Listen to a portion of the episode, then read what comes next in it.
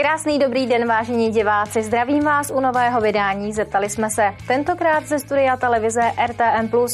A mým dnešním hostem je Pavel Mikés. Dobrý den. Dobrý den. Organizátor festivalu Benátská.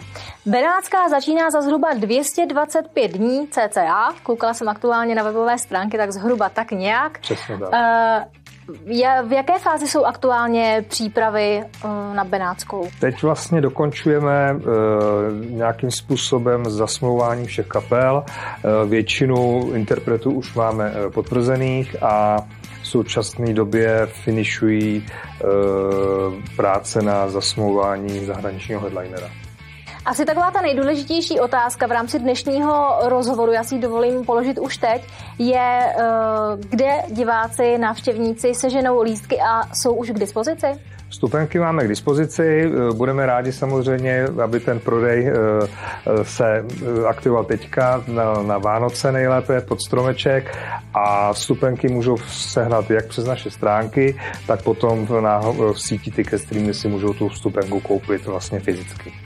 Neodpustím si asi otázku. Vzhledem k aktuální situaci, inflaci a cenám energií, eh, budete nějakým způsobem uh, zdražovat již zmíněné vstupenky? Uh, my jsme prakticky ten skok jako udělali po tom covidu, kdy jsme ty vstupenky museli zdražit z důvodu toho, že ty vstupy opravdu jsou, je to od, od energií po veškeré služby a tak dále, dopravy a tak dále, tak tam byl nárůst 40%, který jsme samozřejmě nemohli promítnout do stupenek, to by ty stupenky už byly, to by si ty návštěvníci nekoupili, ale nicméně část jsme toho pronesli a teďka už zdražovat nebudeme, nechceme, takže vlastně to zdražení eh, se promítlo na letošní rok, na příští rok neplánujeme. Tak na ten rok 2023 jste si opět přechystali eh, velmi bohatý program, ale než si představíme uh, nějaké ty interprety, uh, pojďme si říct uh, vlastně, jak dlouho trvá vůbec uh, zasmluvnit a sehnat ty jednotlivé interprety a jak moc náročné to je obecně? No, e, prakticky my jsme se vlastně po těch dvou covidových letech e, víceméně veškerá kultura a k tomu přidružené e, obory trošku vypadly z rytmu, takže jsme se ten letošní ročník zase dostávali trošku do obrátek a víceméně jsme si trošku zvykali na tu práci, ale samozřejmě jsme si to ošahali a prakticky jak skončíme jeden ročník, tak vlastně už na tom ročníku připravujeme ten další a vzhledem k tomu, že těch akcí je neustále čím dál víc, tak eh, v současné době my i dneska už vlastně zasmlouváváme kapely na rok 2024, což bude vlastně 30. ročník, takže vlastně my v současné době eh, domluváme dva ročníky na jednu. Plynule bych tedy přešla k těm jednotlivým inter- interpretům. Samozřejmě si asi nepředstavíme úplně všechny, ale takové ty největší hvězdy toho, toho víkendu. My jsme na příští ročník 29. Eh, se zaměřili trošku více na eh, mladší scénu, takže tam určitě jsme rádi, že můžeme potvrdit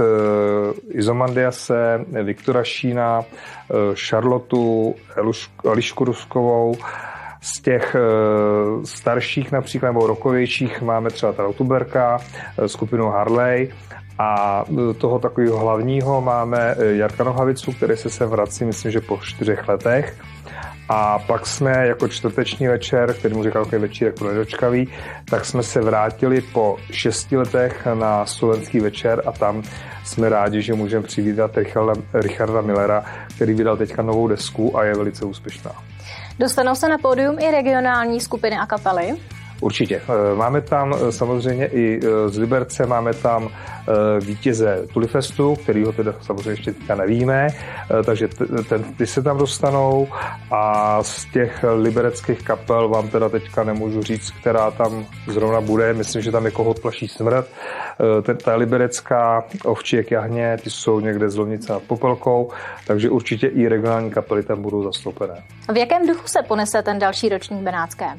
My jsme mainstreamový festival, takže je tam od každý, eh, máme tam takový ten pop rock, takový mix všeho a jsme pohodový rodinný festival, takže doufáme, že se zase eh, k nám přijdou podívat vlastně celé rodiny.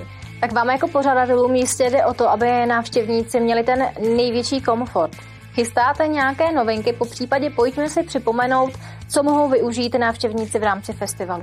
Tak v rámci festivalu základ je samozřejmě kivadlová doprava pro návštěvníky z centra města e, do areálu. E, ta by měla být opět zdarma pro návštěvníky. E, potom vlastně v, samotné, v samotném areálu je to vlastně bezbariérový festival a my se můžeme i pěšnit, že k nám jezdí nejvíc vozíčkářů z celé České republiky na tenhle ten liberecký festival, protože tam pro, opravdu pro ně to zázemí máme.